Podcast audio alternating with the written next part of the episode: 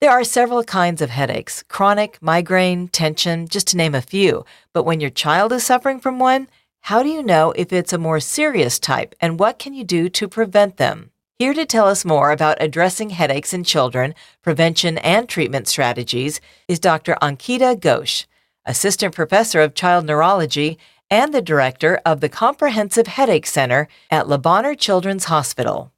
This is the PEDS Pod by Le Bonheur Children's Hospital. I'm Maggie McKay. So great to have you here, Dr. Ghosh. Hi, thank you so much for having me.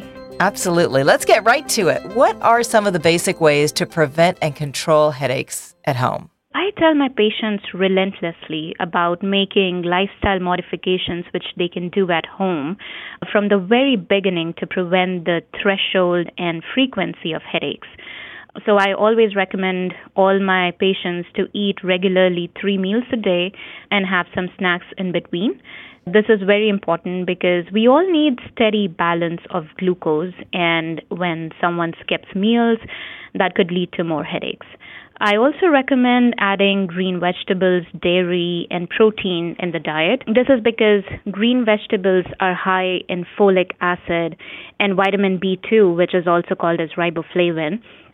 Dairy products are rich in vitamin D, and proteins such as meat or if someone is vegetarian like tofu, beans, etc., has coenzyme Q10. So there is now evidence that these vitamins are very beneficial for migraine and headaches in general. I also recommend adding these vitamin supplements in diet through daily multivitamin. And exercising at least three times a week is definitely recommended. Exercise helps with mood, anxiety, depression, and migraine headaches as well, as it helps your brain to secrete a really good hormone called endorphins, which helps you to stay motivated and happy in life. And lastly, keeping yourself very well hydrated with drinking water. I would suggest like at least 8 to 10 glasses a day, and maintaining sleep hygiene is very critical and important. That's a tall order.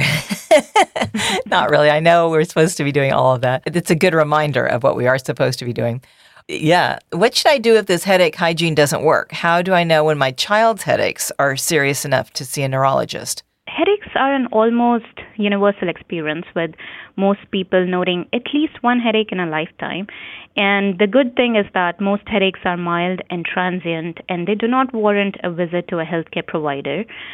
However, almost 30 million Americans they suffer from chronic disabling headaches that impact their quality of life. Headaches are symptoms and I think everyone who's suffering from disabling headaches should definitely see a healthcare provider to get diagnosed properly. The most common misconception in general is that oh, I have headaches that means do I have a brain tumor? I just want to throw it out there. The good news is that about 80 to 90% of headaches people experience are primary headaches, meaning they're not associated with any underlying anatomic or physiological abnormality. However, the other 10 to 20% of headaches can be secondary and it can be due to an underlying illness or medication exposures, etc. So there are some red flags which every neurologist are aware about. However, I just want to talk about some most common red flags someone should look out for and seek an opinion from a neurologist. Mm-hmm. So, one, for example, if uh, someone is experiencing some systemic symptoms along with the headaches, for example, they're having like weight loss or fever along with the headaches, then they should definitely see a healthcare provider or neurologist. If someone is experiencing sudden onset of headaches, these are also called as thunderclap headaches. And by that I mean that you can experience the worst headache of your life in, and the onset is within a minute. And this could be something because of an underlying condition like subarachnoid hemorrhage. If patients are endorsing headaches which wakes them up at night, any positional exacerbation of headaches, such as headaches are worse with standing or lying supine. I think these concerns definitely warrant an evaluation by a neurologist. What if you wake up with headaches on a regular basis? So, primary headache disorders such as migraine or tension headaches, they usually do not wake you up at nighttime. However, when you have like secondary etiology, for example, like a space occupying lesion in your brain, you can sometimes actually wake up with a very disabling headaches and it can be associated with nausea and vomiting. So, definitely go and get evaluated by a neurologist. Maybe that would warrant like an MRI brain or other investigation. Dr. Ghosh, how does Le Bonheur Headache Center treat headaches?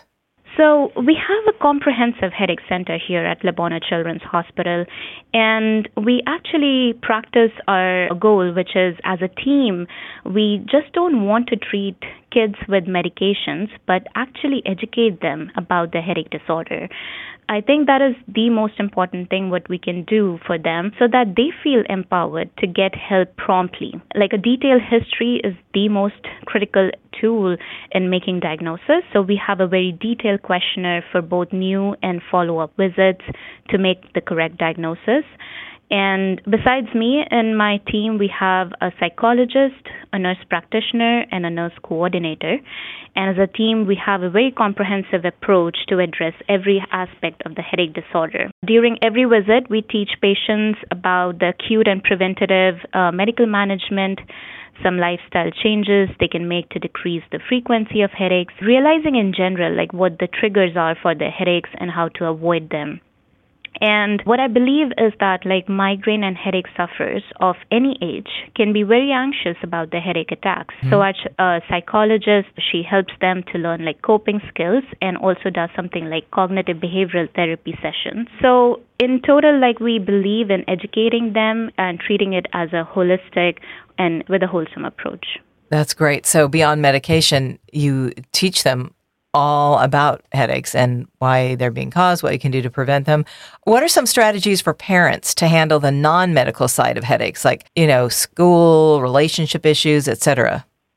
Yeah, I think schools are really important, and I always encourage parents who have children with migraine or any other headache disorder to have a chat at school because the more we educate school, the more they would be empathetic and understanding, and we could reduce the impact on school attendance that way. So, whenever we see any patient, we actually give our patients something like a school letter which states that whenever they feel like they're going to have their migraine attack or their headaches is coming up, they could sit in a quiet, dark place.